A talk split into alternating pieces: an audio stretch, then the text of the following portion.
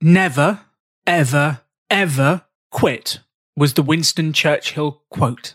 And quitting's got a bad name. But you've been trying to launch this business for a year. You've been promoting, you've been selling, you've sold a couple, you've been running some mini experiments. You've been working on your business for some time and it ain't performing. But the question is, will it ever perform? Should you quit? Should you try something else? Where do you go from here? Welcome to the Rebel Entrepreneur. What would it take to become the hero of your own life? To build the business you've always dreamt of? To make money doing something you love? It's time to take control. Can we get on with making money and having fun now? I'm not doing it if it's not fun. Join the rebellion with Alan Donegan and welcome to Rebel Entrepreneur. Welcome to the Rebel Entrepreneur, and I am lucky to have with me today my business partner, Simon Payne from the Pop Up Business School. Welcome to the show, Simon. Thank you, Alan. Yes, you are lucky. You're very lucky indeed, because I feel this topic is the sort of topic that gets me fired up. So I'm looking forward to diving into this with you. Quitting. Quitting gets you fired up. yes, it does. The thought of quitting gets me fired up, and that's why I don't ever, ever, ever quit. Ever. Well, I think it's this thing that we quite regularly get people who come to us and say, We've launched the business, we've done this, I've tried everything and it's not worked. What should I do? I've actually been through this personally. I know you have. Lots of business ideas don't work, but some do. And how do you know if you're quitting just before you get to the huge launch, to the big success, to the big customer? And, you know, how many years do you give it? Is there rules? When do you quit? What are your thoughts on quitting, Simon? Have you quit before? I think it's more about pausing and pivoting and doing something different. And I, what I've noticed is that I go round a cycle of, you know, a whole bunch of ideas that I have lots of energy and enthusiasm for. And then it burns out like phosphorus when I don't get the results that I want. So I move on to the next thing and the next thing. And then I go, ah, I've got some success here. I'm going to dive into this one and really, really lean into it. So Gillian Johnsford, that was the thing that I chatted to her about was, is it time to lean in to pop up? And is it time to put these other projects to one side and go, yeah, this is the one that you're furthest along on. So lean in and deliver this thing because you're going to have to do it with one of them. You're going to have to fully commit if you want any one of your business ideas to roll and to really be successful. Which one are you going to choose to lean in on and not let go of this? So I think the word that you said a few seconds ago when you were talking about this was that when we meet people and they say, Look, I've tried everything and it's just not working. I want to dive into what do they mean by the word everything because I've heard that so many times. Like I've tried everything, I've tried everything, and it's just not working. And I go, so what do you actually mean by the word everything? Yeah, what Talk is everything? That. Tell me about everything. Yes, because uh, you know you know my riff on this, Alan, which is you don't have the right to say it's not working yet because I'm going to give you a whole bunch of things to consider before you can say, you know what, I think it is time, you know, to quit. And I think these things happen way, way before I'll even ask the question, does the market actually want this? You know, is there a space for this? Is your marketing going to work? You know, before I even get to any of that stuff, there's a whole bunch of things that go through my mind that says you don't have the right to say it's time to quit unless you've considered these points if that makes sense. It does absolutely. Like, how can you know if it's going to work or not unless you've given it a proper shot? And I think it's the proper shot bit. It's the you've actually poured some fuel on the fire, you've thrown your energy into it, you've really worked hard to see whether this would work. And then you can go, okay, I've given it my best shot, and let's look at the results and decide whether to go in further or or move on to the next thing, to quit. So, what do you think is in that list, Simon? If we were to give the listeners of the Rebel Entrepreneur that list, so you've done your mini experiment, which Simon and I were speaking on episode seven about mini experiments. You've run your mini experiment. This is what you've done. Now you've got the right to quit and move on or pivot and move on if you want to. What is that list you have to have tried? I'm not going to tell you because this is my best stuff. This is the juice. I'm just going to keep it to myself. This is going to be a very short episode, Alan. Or maybe I'll tell you a couple of them. no, of course, I want to tell you every single one because I know that as I start talking, it's going to create new ideas in your head too.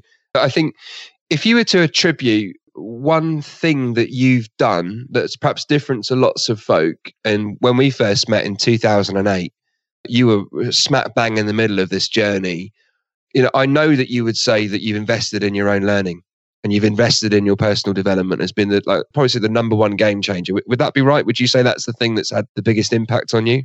Well, it depends, I guess, which side you're looking. What's had the biggest impact on the success of my business? What's had the biggest impact on my life? My mind went two places. One is definitely self development, Number two is I did what people found scary and I did marketing. I sent emails, I did calls, and I proactively went out and sold. And I think those would be the two different bits. But I wouldn't have done the proactive sales if I hadn't done the self development to build my confidence, my energy, to know what questions to ask, to develop my character and personality to a point that it attracts customers. So I think, yeah, self development is the number one. The number two is which I see all the time. People want to quit because they're scared of doing the sales. They haven't actually tried it. That's the bit for me, and it's about the fear. And I think getting yourself to a place where you can go out, make phone calls, send emails, you know, make better phone calls, send better emails, do better marketing. You're learning by doing, and you're doing it in a very practical way. But there's also a bit to this, which is you're accelerating your learning by putting yourself out there and making it happen and getting out of your comfort zone.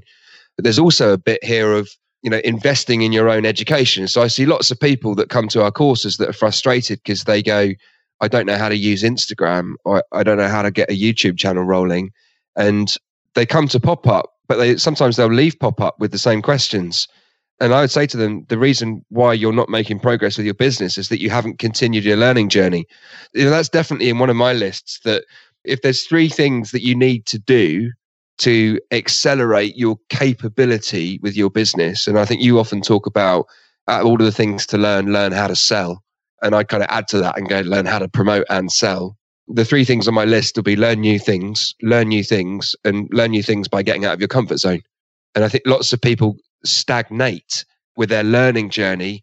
And if you've got two people, one of you know, same business idea, but one of those entrepreneurs is spending more time in learning the very practical skills and there's lots of different ways to learn of course you know you can learn by doing you can go and find someone who's an expert make friends with them you know you could jump onto some courses you could copy what people are doing. You know i get often get asked the question i don't know what hashtags to use on my posts. And i said well who are the top five people that are in your space? What hashtags do they use? And nobody knows the answer to that. You know that thing of success leaves clues. We can go and look at what other people are doing and adapt it and make it better and, um, and apply it to our own thing. But often it's fear is the reason why people aren't making progress. And underneath that is lots and lots of different things that have led to that fear. But I guess that's where my head goes first of all. So let's look at this list. Let's imagine a real life scenario. Seeing as you mentioned it, you've launched a YouTube channel and you've put out 10 videos. And then you come to us and you go, I've tried everything. I've done 10 videos. I've only got 500 views. What would your feedback to that person be, Simon? Okay, so I look at this in two ways. One is tactical and one is emotional. So I go through the tactical questions first because that gets people talking and it helps to identify in their own minds what are the things that they haven't tried. So I would say to them, okay, so I'm going to ask you a series of questions and depending on how you answer them, that will determine where we go next. So my very first question that I'll ask people if they say, oh, look, I'm not getting the results that I want, the first question I'm going to ask them is, have you focused on one idea? Or are you trying to do multiple things? Do you remember that awesome lady that came to one of our courses in central London that was running a recruitment agency, a travel company, and a beautician business off of the same homepage of a website? It was. You remember her? Yes, I do. I remember very well. It was the Poplar event, and she was actually a recruitment agency, and then it was care packages or baskets for hen do's and stag do's. That was it. What's the American translation for hen do and stag do's? Bachelorette parties and bachelor parties. She had the same website. Like, if you need a job, click on the left. If you need a box full of plastic things for your bachelorette party, click on the right and then wondered why people got confused or didn't want anything to do with it. So this thing about focus, and we've chatted about this on a couple of episodes as well. The thing about focus is the first question: Have you focused on one idea? Is your YouTube channel to carry on with your example? You know, is it themed? Is it along a similar theme, or is it completely different stuff? Because if you're not entirely clear what you're doing, then nobody else is going to be. And then linked to that question number two is: Have you focused on your target audience? And I think there are some businesses are very, very easy to figure out the target audience because the product or the service or the content that they're creating is very, very niche. So the target audience kind of looks after itself to a certain extent. But have we focused the thing that you're doing on a target audience or is it too broad? And that's such a common thing that we see is that, you know, if you say to people, who's your target customer, the most common answer we'll get is, well, everybody. Everybody. Or anybody that likes to watch my videos. And I say, well, okay, what about a seven year old in Glasgow? Are they interested in your channel? And they go, no, not really, no, because I'm I'm doing flower arranging in Bristol. So okay, well, it's probably people that want to buy flowers in Bristol. That's the starting point. Then let's have a look at that. Because then, you know, you can be much more laser like with your promotion. And we get a little bit confused with promoting our business sometimes because you you know we think, oh, I've got to go and tell everybody about everything. No, you don't. You just need to find a small number of people who are most likely to watch your videos or most likely to buy your product. Lots of people could, but let's just be focused on, you know, what age are they? Where are they? What other stuff are they interested in? And let's be super, super laser like focused on the niche audience. And the greatest resource for this that I've read is Kevin Kelly's A Thousand True Fans. And that just, it just explains that very clearly that you don't need to sell to everybody. In fact, if you've got a small number of people that love everything that you do, they're going to carry the message for you. So that's the second question. The third question that I'll ask people is what's the size of the action you've taken to promote it? And because I know that fear is the thing that prevents most of us from taking the steps that we know deep down what we need to take, it's usually that they've done one Facebook post, got a little bit stressed and depressed that only three people engaged with it, and then didn't do another one for three weeks. This was me in 2003. I sent three sales emails over two weeks and then couldn't understand why no one replied. Now, of course, knowing what I know now, that I'm going to send 300 emails probably every day, and I need to fill the funnel with, you know, the size of the action that we need to take to promote is so much higher than we think it is that you don't have the right to say my business idea hasn't worked because most of us haven't put it in front of enough people enough times to test whether it's working. You know, you know, don't do one Facebook post, do a hundred. Don't follow five people, follow 500 a week. Don't send one email, send a thousand. Don't make one phone call, make a hundred phone calls because the feedback that you're going to get and the learning that you're going to go through is going to help you mold, shape, and, and figure out which direction to take the business because it probably isn't going to go in the same direction that you think it's going to whilst you're cooking it up in the safety of your own back garden.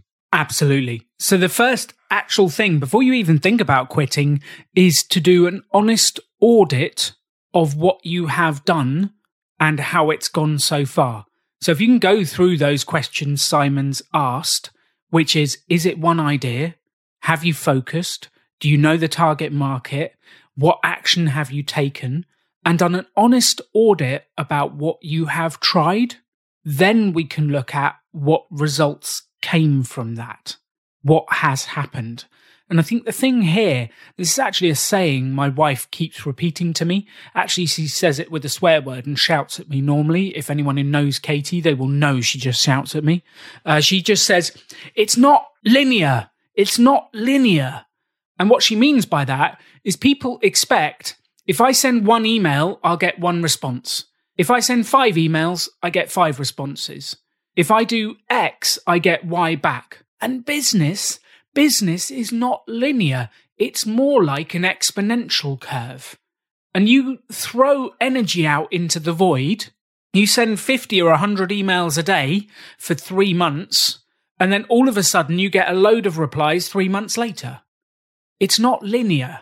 None of this is linear. And I think it's an absolute mistruth that you should expect to get that kind of growth that quickly. It comes later. But I guess the question is how much action have you taken and how much response have you got? And when to know on that graph whether it's going to grow or not. And I think one last example, Simon, before I ask you your thoughts on this. I always remember Gary Vaynerchuk talking about Wine Library TV, his first YouTube channel, and he kind of glosses over it. He says, I launched it, I put videos out.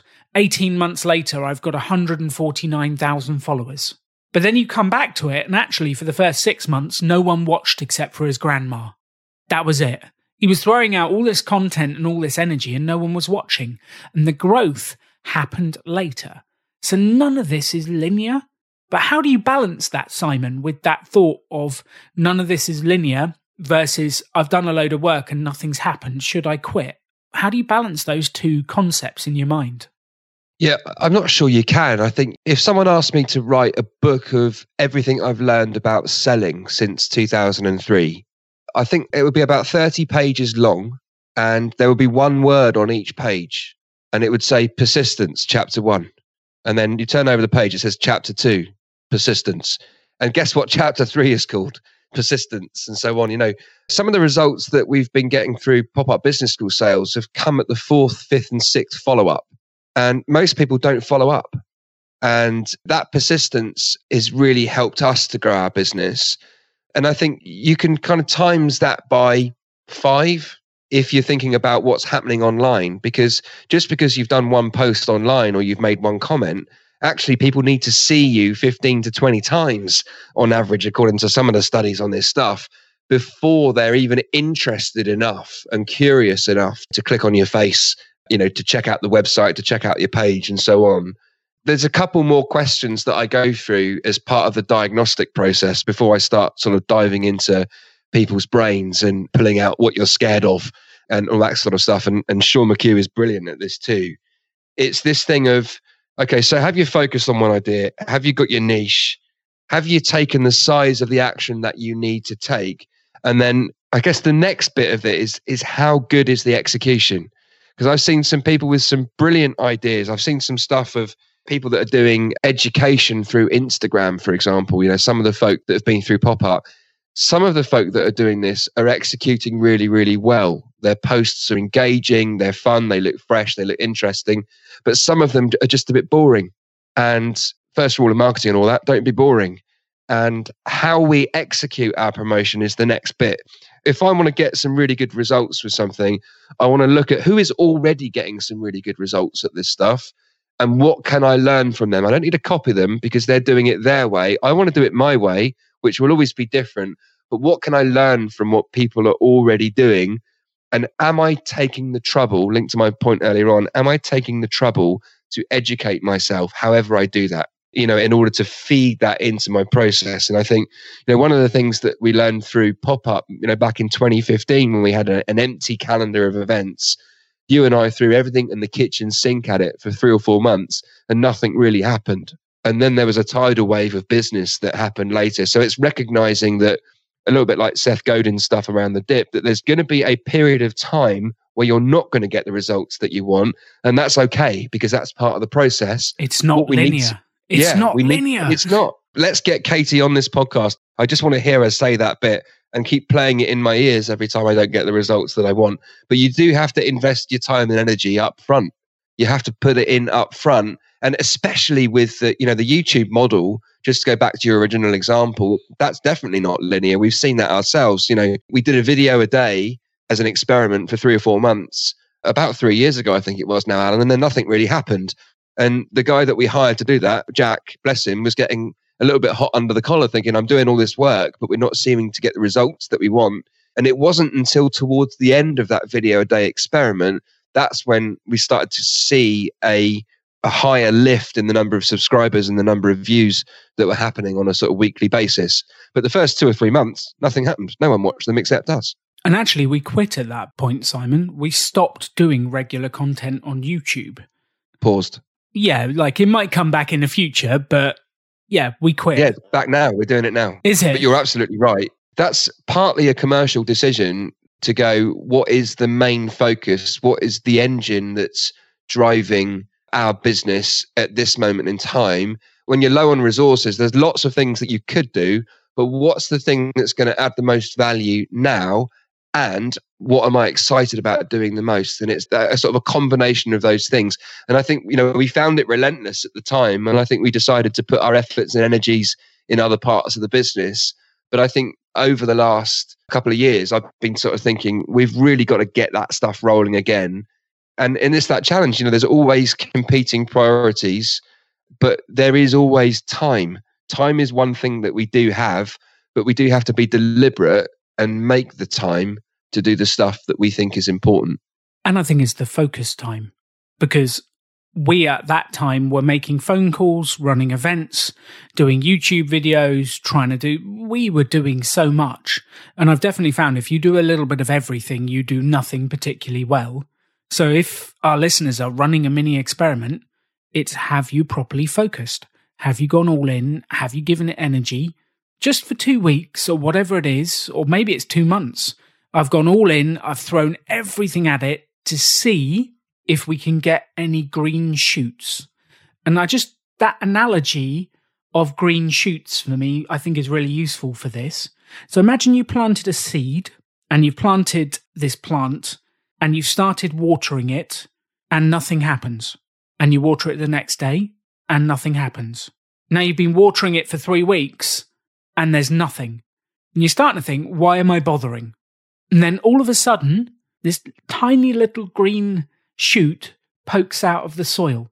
And actually, what's been happening underneath is the roots have been growing ever since, but you haven't seen it until it poked out. And what I always look for with these experiments is I'm watering it, watering it, watering it, watering it. Are there any green shoots to keep me excited to go further? The challenge you've got is if you dig up that seed to check to see if it's putting down roots, you'll kill it. What you need to do is keep going with faith for a certain period and then see if they're green shoots. But how do you know where these green shoots are, Simon, and how do you see them? It's a nice question. And I love this analogy. I absolutely love this analogy because it's so true that you keep watering and nothing really happens. And some plants grow quicker than others, of course. And it was fun Uh, we planted a sunflower recently with my little one, and the growing cycle of the sunflower is actually quite satisfying in the first few days. That you know he planted it, he got bored because nothing really happened for a couple of days. I kept watering it when he wasn't looking, and then of course, hey presto, a week later you've got a, a plant that's you know a couple of inches high. I think you've got to recognise some things are a slower burn than others you know some plants take longer to grow than others and recognizing that okay if i want to create a youtube channel and my goal is to hit 100000 subscribers you've got to recognize that you know we're in it for a three or four year thing here. But actually there's a whole bunch of stuff that i could do. If i'm smart i could accelerate that time frame based on what excites me the most. And i think we do need to invest some of our time in understanding where our motivation comes from to do this stuff. Because if you leave your motivation to chance, then you're not going to get the results that you want. You know, some days you wake up and you're just not feeling it. We all have those days, but planning for those days and knowing what do I need to remind myself of on the days when I'm not really feeling it, and recognizing I need to look after myself too. But for example, the reason why, you know, what's the reason why you're doing this? Often people feel like quitting. It's because they've disconnected with their reason why. So if you're looking at the next few months of activity that you're going to do and keep on watering the plant and sort of balancing, like just to go back to your question, how do you balance that stuff in your mind? If I put this effort in and I'm not going to see any results, I think we've got to measure the activity and not measure the results in the early days. That's what I experienced with doing sales in the early days.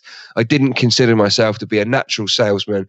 I found it really tough to send emails and make phone calls and not feeling like I was getting any feedback, you know, from people because I didn't understand that I had to follow up a few times and I didn't understand that it was going to take a few weeks to have the conversation. I just didn't get that stuff. So what I started to do was to measure the activity. This was you sent me James Clear's blog. I remember it. He sent me the blog post about putting paper clips in the cup. Yes. Um, and that measuring the activity helps you balance it in your mind but on a bigger level and, and just sort of state you know what's the stuff that makes me fired up the stuff that makes me fired up is to remind myself of why i'm doing this why is it that I'm doing this business? Why is it that I want to make my YouTube channel? Why is it that I want to do this thing? Well, what's it for? Is it because you want freedom? Do you want to get rid of the job that you hate doing? Do you want to, you know, look after your own destiny? Do you want to teach your kids? Do you want to create intergenerational wealth? Do you want to be affluent? Do you, you're fed up with someone else calling the shots? Whatever your reason why is, why are you doing it? And why do you love this topic, this project, this business idea so much?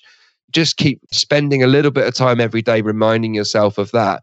That means that you're inoculating yourself against this sort of feeling of inaction and just that meh kind of feeling, you know, when you're not feeling it. Don't leave your motivation to chance. Be deliberate about what fires you up. That helps you balance the effort that you put in to the results that you're going to get and how long it's going to take to get them. But I do think having that, I'm going to make 100 emails a day, or actually, I'm going to send 50 emails a day. I'm going to do this for two weeks and then I'm going to have a check in and see how far have I got? Have I made any sales? Have I got any leads? Is anyone actually interested? That idea of actually, I'm going to measure the activity and then I will only check progress at the end to decide are there any green shoots or not. And if I can see some green shoots, I might press in.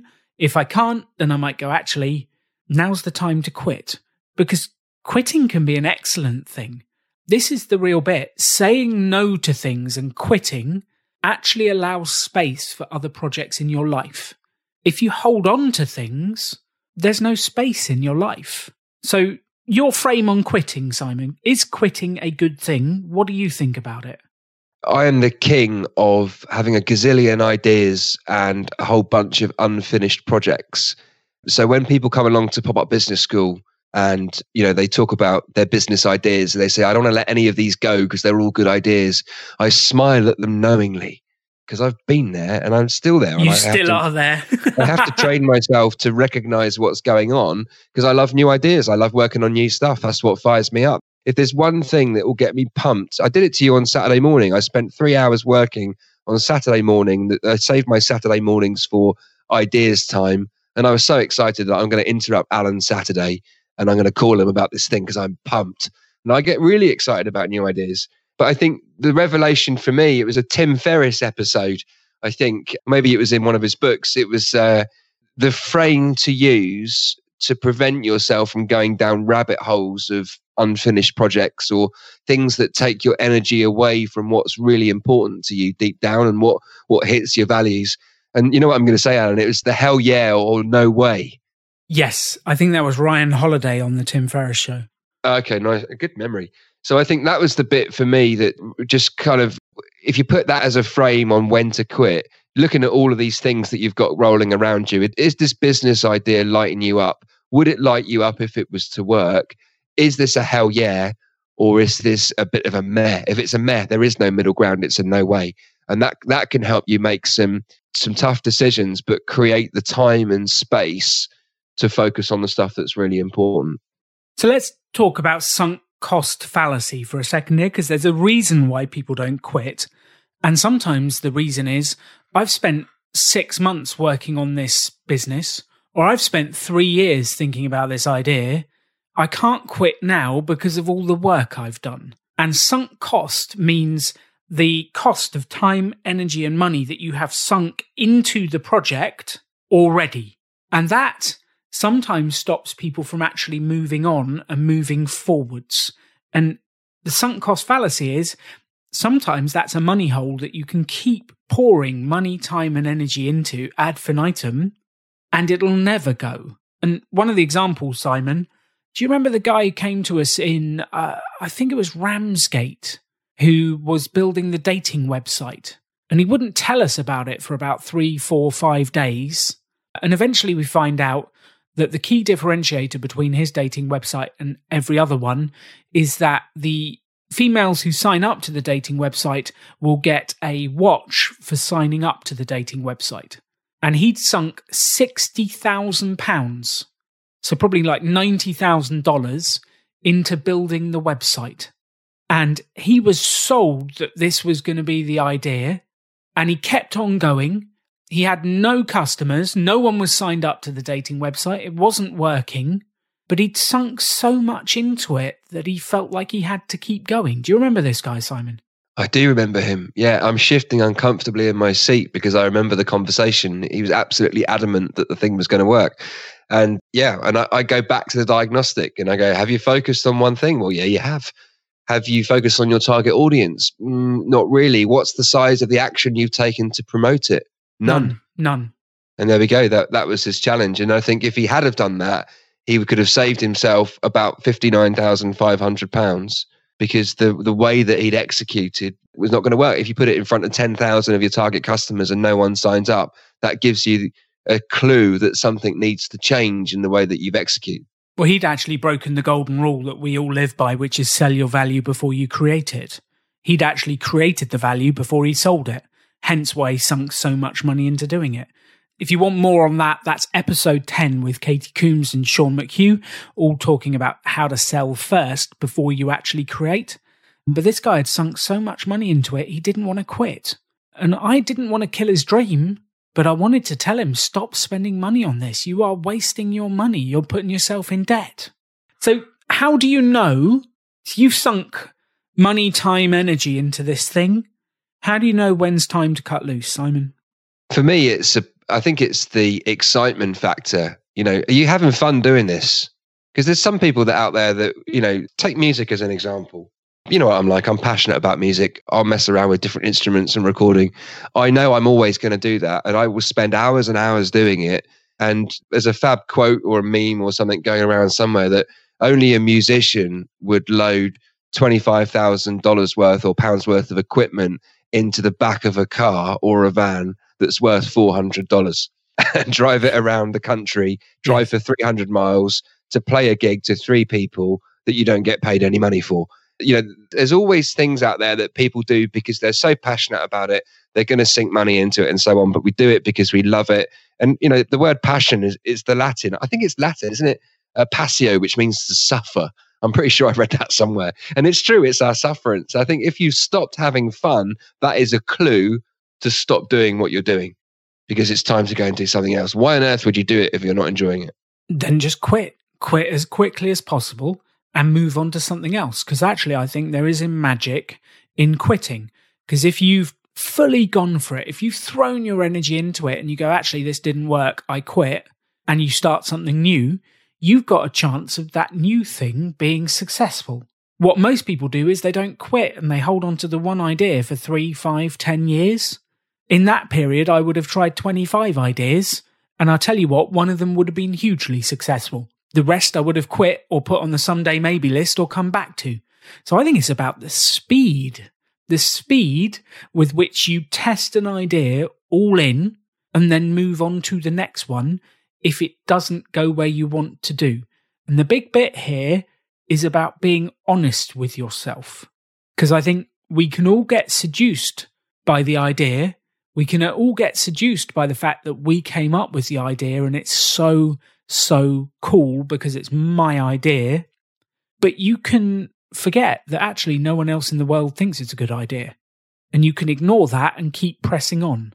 And there's a real danger there that you get seduced with your own idea. And this reminds me of do you remember Newport One, the first pop up business school we ran in Newport? Uh, there was a gentleman with a new type of bike lock. Do you remember that, Simon? I do. I do remember this guy very clearly, Alan. and I wanted to help him. I so wanted to help him. He came in. He had a plastic beaker, a plastic cup with a big chain attached to it, and a standard padlock. And you could put the beaker on your bike where you would normally put a D lock, and then you just pulled the chain out, looped it round, and clipped the padlock on. And that was his invention.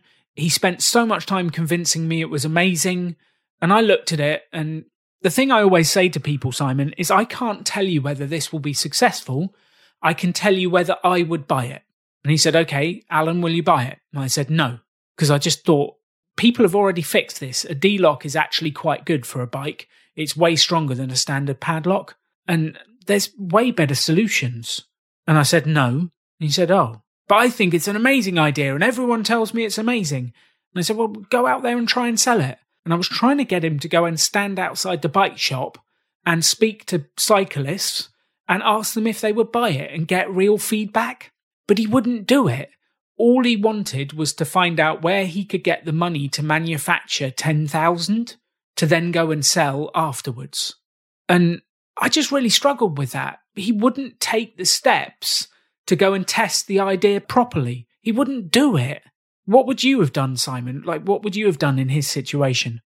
Uh, I don't know. I was at a loss with this guy because you just couldn't get through to him. I do remember him being a little bit aggressive with you as well, which I couldn't decide if this was bad news or hilarious. I think it was a bit of both. we definitely had our moments because he would not accept the fact that he had to go out and sell. All he wanted to do was find out where he could raise money. And he would not, he would not go and sell it to cyclists. I think that was a great example of someone that gets seduced by the idea of something, but either it doesn't excite them or it feels like a stretch too far, or maybe even a blind spot of what does it actually take to design and manufacture a product from scratch and get it on the shelves in you know in bike stores across the country? It was it's a myth. You know he was kind of thinking that some angel investor was going to fly down certainly not with his aggression but to fly down and give him a chunk of cash to go and make the thing and I think you were giving him an opportunity to go and test the idea and experiment with the idea. You know, if I made this for you, would you like one? And I'll make it for you for five buy pounds. It. No, yeah, I've got three here. Buy it now. Would you spend ten pounds on it, fifteen bucks on it? Buy it now. That's what I wanted him to do. Was actually go and ask customers to buy. That's the real experiment to know whether you should quit or not. If you've approached 300 cyclists and asked, would you buy it? And everyone said no and told you why, that's feedback. That's real feedback to move on. Yeah, I think he'll take that um, beaker lock and chain idea to the grave with him, Alan. I've got a feeling. So have I. And I so wanted to help him, Simon. I so wanted to help him. So look, we've been sort of mulling around this subject of quitting. I think there's real magic and power in testing an idea full out. And if it doesn't work, quitting early and trying the next one if you're training someone in this, Simon, how do you lay that out for them? How do you define it? I guess it, it depends on what they want to do and why they're doing it and so on. But I think you don't really know what results you're going to get until you put it in front of someone and ask them for cash. So I love this idea of going all in but I think all in means different things to different people. I just think it just means you've got to commit. And because it's a mini experiment, you know, like we talked to it in that episode, you only need to sort of commit three, four, five weeks to it in the first instance, maybe even a couple of weeks. And just to pause, reflect on what you've learned and ask yourself some good questions. Did I enjoy that? How does it feel if I was to spend the next four weeks doing that? How could I make this more successful? How could I accelerate it? How could I put it in front of more people? You know, but it doesn't matter where you focus, but it does matter that you focus just to start. And that's just my view, you know, and I think this comes from me. I've got the curse of the creative. Many of us have. I get a business idea about every 15 minutes. I get pumped to go, oh, that's the one. That's the new one. And I write it down and then I go back to the thing that I've said is my business and I focus on that for a bit longer. And then maybe I'll revisit that in a few weeks' time. But I think, you know, managing the ideas and managing our own energy is part of this for me. How many times have I said we just need to focus on pop up?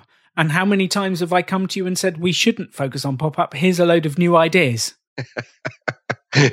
Those are the fun days. You can see the members of the team. What do you mean we're going to close pop? What, what, what, what do you mean we're going to close the doors? Yeah, we're just going to just to explore it for a second and see if there's something new. And yeah. we've always come back to it to go, no, no, this is the thing that we need to push. And I think there is this sense for me about I think the mistake that I've made in the past is to run with lots of different ideas. And I think I'm just starting to realize right now the power of diving into one idea. And this comes with some, you know, there needs to be a chunk of self awareness here to understand what really makes us tick as individuals. But I'll give you a very direct example of this. So, over the years, as you know, I've been running a whole bunch of creative sessions with senior leaders in big brands before you know, doing the pop up stuff with you. And I had this expression, this phrase that I always used to say that when people are having a, a, long conversation and it goes on a bit, there's an interesting one, it goes on a bit. I used to close the conversation off and go, well, thanks everybody. That was a really good talky bit. Let's move on to the next thing. And, and this became my sort of unofficial catchphrase for a while. And I've used it, you know, since we've been in pop up, I use it a lot too. And I thought to myself, wouldn't it be cool to have a chat show So maybe it's a podcast thing and I'm going to call it the really good talky bit. And I got loads of energy for it. And I made an Instagram and then I, you know, I started lining up guests. I started emailing people, but I didn't push that idea over the line because I paused and I went, you know what? I need to lean in to the one idea that's my best guess of what excites me the most right now. And that is to light a fire under the pop up business school and grow this thing. So I've had lots of ideas like that around the fringes of pop up, but I've leaning into pop up and look what's happened. We're running live streams that would probably turn into a podcast event twice a week at the moment. And, you know, what am I doing? I'm hosting a chat show. I'm interviewing people. I'm doing exactly the thing that I said I wanted to do, but it's not come about by having lots of different ideas and trying little bits of them to happen. It's come about because I've leaned into one idea and then that is leading on to other things. But there's a nucleus of an idea in here which is about going out of our way to help as many people as we can get their business ideas tested and grown. And it's interesting for me that by parking and like you were saying about quitting, making a decision to cut, I'm going to cut that off, I'm going to cut that out, and I'm going to not going to do that, I'm not going to do that. I'm going to lean into this as my main idea and make this happen. These ideas are starting to come in anyway. So I'm kind of getting my kicks from those original ideas as they start to emerge that are linked to the core thing. So if you lean into one idea and go, you know what, I know this about myself, this is the thing that excites me the most. There are so many different ways of applying yourself and, running with that idea. You could have the podcast, the YouTube channel, the radio show, the chat show, the the merchandise, you know, the training courses, the online courses, the live streams. All of this comes off of that main idea that you have, but you've got to lean into it first to make it happen.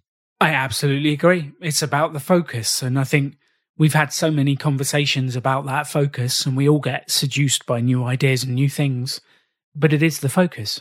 Absolutely. We all like a bit of seduction, Alan. Oh, definitely. Next segment pivoting versus quitting. What's the difference? Pivoting versus quitting. And when do you know which one to do? I guess the definition of pivoting is probably a good first point as well. Pivoting means this I didn't quite work. I'm going to change direction and try something similar, but not quite the same. I'm pivoting. Quitting means I'm just saying no, I'm going to do something completely different. That would be, for me, the difference. But when do you know which one to do, Simon? I have no idea, Alan. I, I saw this come up and I thought, I'm looking forward to this bit because I'm going to learn something from you. I don't know. You should be asking think, the questions then, I think. Yeah. I think the thing that went through my head was I don't know why I use a sailing analogy because I'm not that crazy about boats. I mean, I love the idea of sailing, but they make me sick. So, you know, if you're going to set sail for somewhere, you don't go in a straight line. You got to adjust the sail for the wind, and you kind of tack your way, and you might go to the left for a bit. You, you can tell I'm not a sailor. Then you go to the right for a bit. I think they've got specific names for that. And then you sort of tack your way, and then you eventually reach the destination. But the route that you take to get there tends to be completely different from the one that you might have had in your head. And the market conditions that we're in, for example, that might mean that you need to adjust your course and go in a different direction for a while just because oh, hang on a minute we can't do live events right now. We need to pivot our business and go online. Like we're still delivering our mission. We're still creating the stuff that we wanted to create but we've figured out a different way of delivering it based on the winds change a different direction or there's some other external force that's taken us off course, whether it's the current, whether it's the wind, or whether it's something else, something unforeseen, or maybe it's something that we planned for. I think sometimes we've got to go, actually, the weather conditions look completely stormy, or I'm fed up of getting seasick. I'm going to stay on the land and I'm going to try something different. I'm going to park this and then I'll set sail for the island another day. So I think that's the kind of analogy that I'm thinking about in terms of okay, I just need to adjust the course and try something slightly different here. I need to change direction a little bit. Maybe there's a different island to head to as a result of what I've learned. But you don't know what that destination is until you lift the anchor, jump on the boat, and then start heading off somewhere. And the direction that we all head in is just our best guess of what excites us the most. If I'm excited to go there, let's start that journey, see what it feels like, you know, and is that the right thing? Is that the right direction to go in? Well, let's try it and see. And then once you're halfway down that road, then you might be thinking, you know, maybe it's not that. Maybe it's not what I thought it was. But I never would have known that if I hadn't have started that process. Now I've got to think, okay, so based on what I've learned, what's the new direction to go in? Or do I need to go back to the beginning again? And I think pivoting can be quite something as simple as let's take an example. I'm going to do cookery courses for schools, and that's what I'm going to sell. You go out there, try and sell it. Schools say they don't want it, but you actually get a lead in a housing association or a housing authority, and they say, we'll have it. And then all of a sudden you pivot and go, okay, I won't run my course for them. I'll run it for them. And quite often the pivot can be in the market. It can be in the way you deliver it online versus offline. You're changing something within it, but you're not killing off the whole idea. You're trying it in a different bit. And I think it's staying open to what the universe gives you and the feedback that comes back when you put yourself out there. Because if you go out there and put yourself out there massively, you will get feedback. The world, the universe will tell you stuff. And it's listening to that and being open to pivoting based on that feedback. And if you can pivot then, that's a great thing. If you put the idea out there and there's crickets in the universe and no one wants it and actually you get negative feedback, that's probably the time to quit and try something else. And that for me, I think is the difference is people say, Oh, it's a good idea. It's not just for me. Well, then pivot and try it in a different way or do it for a different person. If they go, no, thank you, and you go, why? And they go, mm, I don't think that'll ever succeed. And people tell you that repeatedly. Maybe that's the point to quit. And that for me is the difference. You might pivot the style, the type, the customer, the way. But if you get nothing back from the universe, if you put a lot of energy out there and you've got nothing back, that's absolutely the time to quit. Yeah, I think that's interesting. I, I, guess just as you were saying about negative feedback, then it just reminded me of what happens to Alan when Alan gets negative feedback.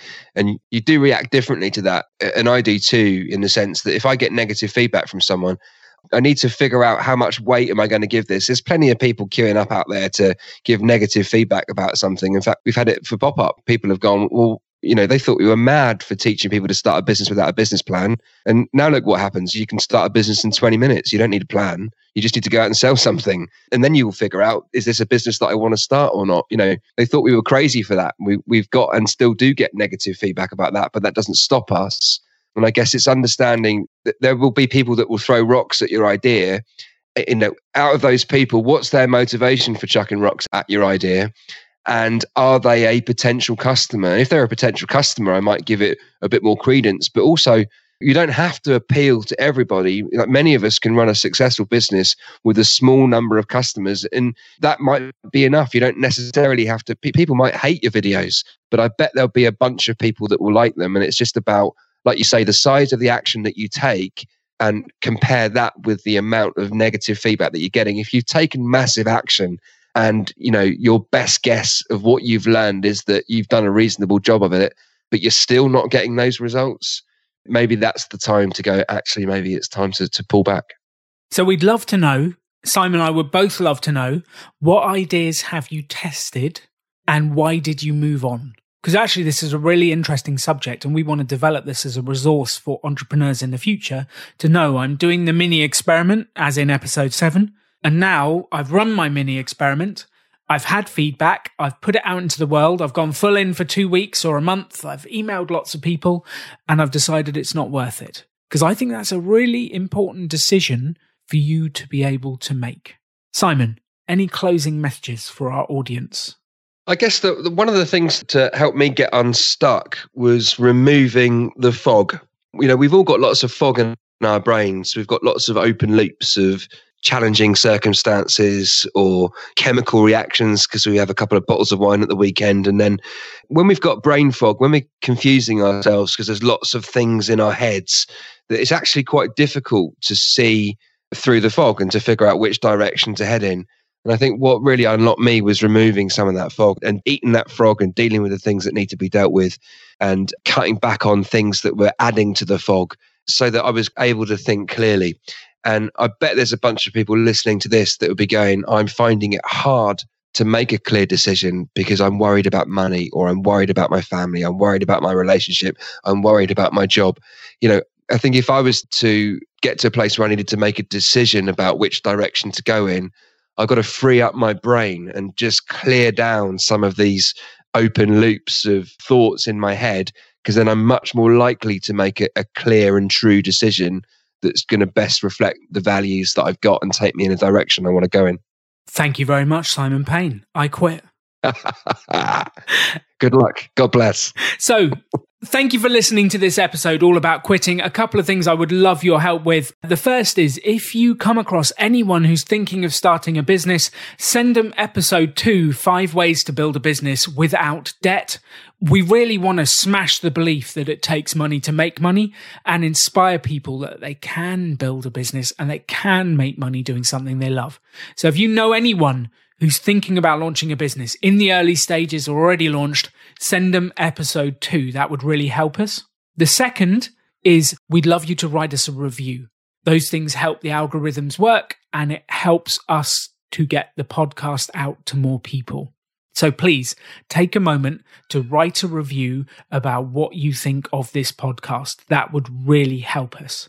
And then coming up, Simon and I have got some great episodes for you. I'm actually really excited about the next one, which is episode 22, The Entrepreneur's Guide to Investing. And I'm going to have Simon on the show with me, along with J.L. Collins, the author of The Simple Path to Wealth. And we'll be talking about what do you do with those profits? You've started to make money. What do you do with the profits?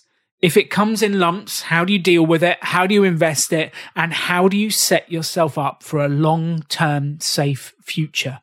And this is critical given the volatility in the world right now and the things that happen. This is a critical, critical episode. And then we're moving on from there. There's so much coming up for you. Thank you for tuning in to the Rebel Entrepreneur. And remember, quitting is a positive thing. The quicker you realize something isn't for you, the quicker you can get onto something that you'll actually love. There's a fine line between stubbornness and persistence, and you need to listen to the universe, take the feedback, get in tune with what you really want, and then make that decision quickly. You've been listening to Rebel Entrepreneur with Alan Donegan. Be sure to subscribe on iTunes to get new, fresh episodes as soon as they've launched. To stay up to date with the rebellion, visit choosefi.com slash rebel. Thanks for joining the rebellion.